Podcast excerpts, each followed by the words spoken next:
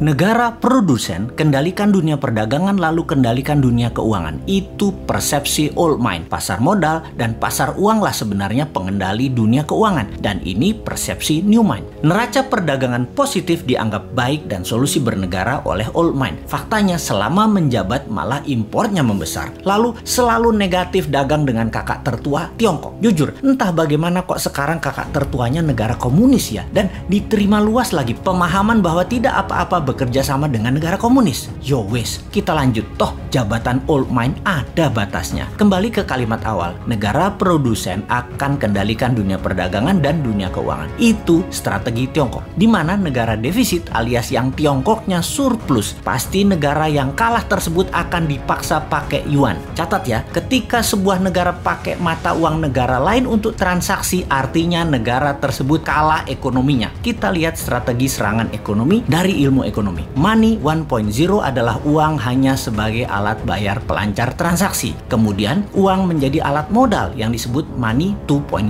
Kemudian uang menjadi alat kendali ekonomi disebut money 3.0. Salah satunya debt trap yang Tiongkok lakukan pintar dari money 1.0 langsung ke 3.0 karena ya memang Tiongkok nggak punya Wall Street tempatnya money 2.0. Kita lompat sebentar sebelum balik ke money 3.0 agar sambungannya paham. Sejarah Partai Komunis di Tiongkok, di mana orang-orang nasionalis kabur keluar Tiongkok ketika komunis berkuasa dengan tangan besi. Satu ke Taiwan, jadi negara yang dipayungi Amerika. Yang kedua ke Hong Kong, jadi city country di bawah Inggris. Keduanya, Taiwan dan Hong Kong ekonominya maju pesat sejak tahun 60-an hingga saat ini. Sejak tahun 1989, reformasi ekonomi di Tiongkok melawan hegemoni IMF mulai dijalankan secara gerilya, main dengan globalis dan main dengan double standard, yaitu renminbi yuan. Catat sekali lagi, nantinya kita New Mind akan pakai strategi yang sama ini, kecuali kalian masih suka dengan old mind yang sekarang berkuasa. Apa yang Tiongkok lakukan setelah memutuskan melawan IMF. Namun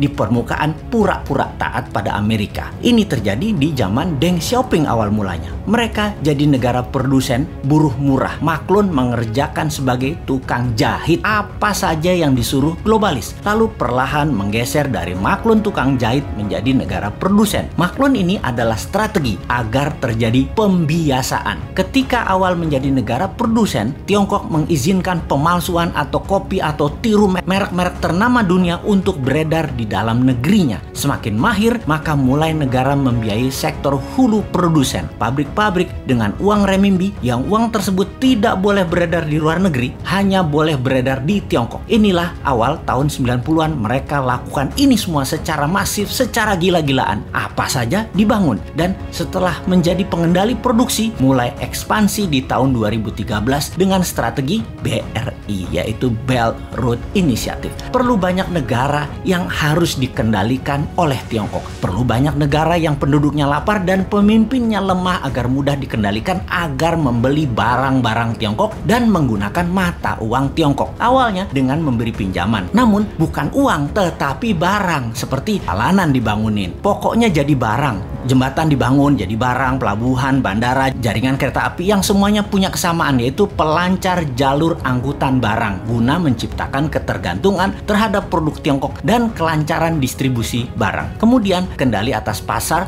yang kebetulan semua bergeser ke digital. Jadi strateginya adalah beli dan ambil semua jaringan marketplace milik pengusaha lokal sebuah negara agar isi produknya adalah barang-barang buatan Tiongkok. Begitu sudah tercapai ketiganya, maka tahap keempat mata uang Tiongkok dipakai sebagai alat transaksi. Pertama, sebatas transaksi dua negara. Nanti tahap kelima sampai ke pasar-pasar tradisional bisa pakai yuan. Ingat, ketika keluar negeri, yuan yang disebut. Itu membedakan asal uang itu. Walau kalau ditanya di Tiongkok, bagi mereka sama itu yuan atau renminbi. Namun kita pahamlah, kita kan ngerti bernegara, ngerti bagaimana Tiongkok bermain, dan ngerti cara memainkannya. Sayang aja masih sedikit yang percaya, dan masih banyak yang tidak peduli. Wajar kalau masyarakat tidak tahu, namun pejabat yang tidak peduli dan tidak tahu juga banyak banget. Apalagi yang mau menari jadi presiden di 2024, rasanya nggak ada yang paham beginian. Yang penting gue populer dan rakyat pilih gue.